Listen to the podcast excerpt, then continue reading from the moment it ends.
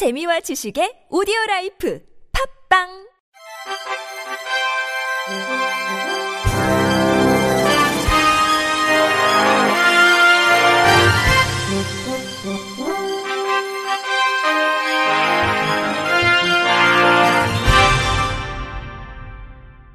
청취자 여러분 안녕하십니까. 2월 3일 월요일 KBIC 뉴스입니다. 인사혁신처가 올해 국가공무원 공개채용시험에서 장애인 응시자의 편의지원을 강화합니다. 작년에 도입된 장애인 편의지원 사전 신청 제도를 올해도 운영하며 장애인 응시자에게는 원서 접수 기간 외에도 세 차례에 걸쳐 편의지원을 신청할 수 있는 기회가 주어집니다. 편의지원을 신청한 수험생에게는 점자 문제지 및 답안지, 음성지원 컴퓨터, 휠체어 전용 책상 등이 제공됩니다. 또 5급과 7급 공채시험에서 청각장애인에 대한 영어능력 검정시험 듣기 평가 면제 범위도 늘리며 면제 기준을 두 귀의 청력 손실 기준 80dB 이상에서 60dB 이상이면서 말소리 분별력이 50%인 이하인 사람으로 완화됐습니다. 서울특별시가 2020년 중증장애인 인턴을 모집합니다. 오는 14일까지 접수받아 총 30명을 선발할 계획이며 선발된 인원은 장애인자립생활센터, 장애인단체, 장애인복지관 등 30개 기관에서 일할 예정입니다. 기관당 1명씩 채용하며 서류 심사와 면접을 거쳐 최종 선발된 인턴은 다음 달 2일부터 12월까지 10개월간 근무하게 됩니다. 지원 대상은 서울 거주 만 18세 이상 중증 장애인이며 복지관 또는 IL센터에서 상근직으로 근무한 경험이 없어야 지원이 가능하지만 지난해 서울시 중증장애인 인턴으로 근무했으나 정규직으로 임용되지 않은 경우는 1회에 한해 추가 지원할 수 있습니다.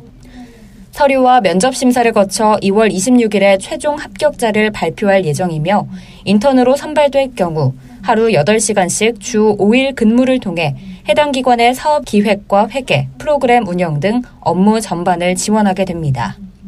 한편 서울시는 2015년부터 인턴제를 시행해 중증장애인이 일할 수 있는 기회를 제공하고 있으며 지난해까지 5년간 117명의 인턴 가운데 45명이 장애인 자립생활센터 및 사회복지시설 등에 취업했습니다. 한국철도시설공단은 지난달 31일 서울역 회의실에서 한국철도공사, 국립국어원, 한국시각장애인연합회와 철도역사 시각장애인 편의시설 개선을 위한 간담회를 개최했습니다. 이번 간담회에 참석한 기관들은 시각장애인 철도 이용 편의 향상을 위한 다양한 의견을 나눴으며 만족역으로 이동해 시각장애인 편의시설 합동점검을 시행했습니다.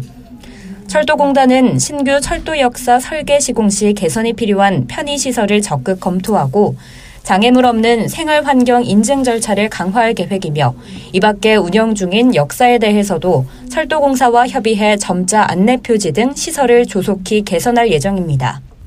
김상균 철도공단 이사장은 앞으로도 시각장애인 등 교통약자의 목소리에 더욱 귀 기울여 국민이 편리하게 이용할 수 있는 철도를 만들어 나가겠다고 말했습니다. 마이크로소프트는 시각장애를 가진 어린이를 대상으로 인공지능과 증강현실을 이용해 불편을 극복하는 프로젝트 연구를 진행 중이라고 밝혔습니다. 프로젝트 도쿄라는 이름의 이번 연구는 자사 AI와 AR 헤드셋 홀로렌즈를 이용해 시각장애인을 대신해 앞을 보고 이용자의 상황을 음성으로 전달하는 방식으로 진행됐습니다. MS에 따르면 프로젝트에 사용된 홀로렌즈는 개조를 통해 화면을 표시할 수 있는 렌즈를 떼어낸 것을 사용하며 여기에는 사물과 인물을 식별할 수 있는 이미지 센서 장치가 탑재됐습니다. 이용자가 헤드셋을 장착하면 프로젝트에 맞춰 제작된 소프트웨어가 AI와 연동해 이용자의 현재 상황을 알려주는 방식입니다. MS는 이 연구를 12세 소년 세호군을 대상으로 진행했으며 AI와 AR을 이용한 가이드가 시각장애인에게 도움을 줄 수 있다고 판단하고 있다고 전했습니다. 경기도 시각장애인 복지관은 시각장애인의 사회 참여와 여가 선용 및 자기개발 욕구 충족을 지원하고자 31개 시군 거주 시각장애인에게 다양하고 전문적인 평생학습 프로그램을 찾아가는 서비스로 확대 운영하겠다고 밝혔습니다. 이에 따라 31개 시군 유관기관을 대상으로 찾아가는 게이트볼 교실, 한궁교실, 웰빙지킴이, 숲체험 캠프, 트레킹 교실 등이 지원되며 하반기에는 제4회 경기도 시각장애인 볼링대회, 제2회 경기도 시각장애인 게이트볼 대회, 제1회 경기도 시각장애인 슐런대회가 개최될 예정입니다. 김진식 관장은 경기도 소재 유일의 시각장애인 전문 기관으로서 찾아가는 서비스 확대로 당사자의 욕구에 기반한 여가 문화 서비스 지원과 시각장애인의 복지 발전을 위한 각종 정책 개발에 최선을 다하겠다고 전했습니다. 한편 올해 경기 시각장애인 복지관에서 운영하는 평생학습 프로그램은 웰빙지킴이와 볼링교실, 역사문화산책, 토탈공예, 원데이 클래스, 흥체조교실, 스킨스쿠버, 게이트볼 교실, 동아리 육성지원, 난타교실, 트레킹교실, 아쿠아 뿜뿜 여름스포츠, 슐런교실, 한궁교실, 숲체험캠프, 탭댄스교실, 체력단련, 스트레칭교실, 검정고시 등입니다. 한국장애인개발원 충청남도 발달장애인지원센터가 지난달 31일 천안시 종합사회복지관 5층 교육장에서 발달장애인 부모교육 지원사업 수행기관 선정을 위한 사전 사업 설명회를 개최했습니다. 발달장애인 부모교육 지원사업은 만 6세 이하 발달장애인 부모 및 보호자를 대상으로 하는 영유아기 부모교육 지원, 만 12세에서 17세 발달장애인 당사자 및 보호자를 대상으로 하는 성인 전환기 발달장애인 자녀 진로 상담 및 코칭, 전 연령 발달장애인 당사자 및 보호자를 대상으로 하는 성인권 교육 지원으로 구성됩니다. 이번 설명회에서는 충남 11개 시군 39개 유관기관 관계자 58명이 참여했으며 발달장애인 부모교육 지원사업 수행기관 선정 절차 및 진행 일정을 공유하고 2020년 발달장애인 부모교육 지원사업의 방향성을 논의했습니다. 김광선 충남 발달장애인 센터장은 이번 사업 설명회를 통해 충남 지역 유관기관과 효과적인 협력체계를 구축하고 양질의 부모교육 지원사업 서비스 제공을 위해 최선을 다하겠다고 전했습니다.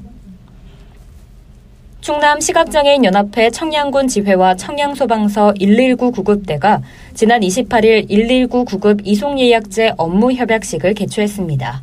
이번 협약에 따라 이루어질 서비스의 대상은 청양군의 중증시각장애인으로 본인이나 배우자 등이 119로 신청할 수 있으며 입원과 수술, 응급상황 시 병원 이송, 거동 불편에 따른 병원 진료와 상담, 건강검진을 위한 병원 방문 시 구급 특별 이송을 지원합니다.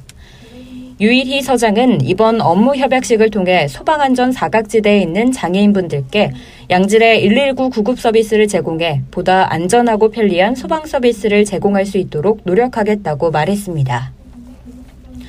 끝으로 날씨입니다. 화요일인 내일은 대부분 지역에 구름이 많겠습니다. 아침 최저기온은 수도권이 영하 11도, 대구 경북 지역이 영하 10도, 대전 충북 지역이 영하 10도로 예상됩니다. 낮 최고 기온은 서울과 경기, 인천이 6도, 광주와 전남 9도, 충북 지역은 6도로 예상됩니다. 미세먼지 농도는 전 권역에서 보통 단계를 보이겠습니다. 이상으로 2월 3일 월요일 KBIC 뉴스를 마칩니다. 지금까지 제작의 류창동, 진행의 김예은이었습니다. 고맙습니다. KBIC.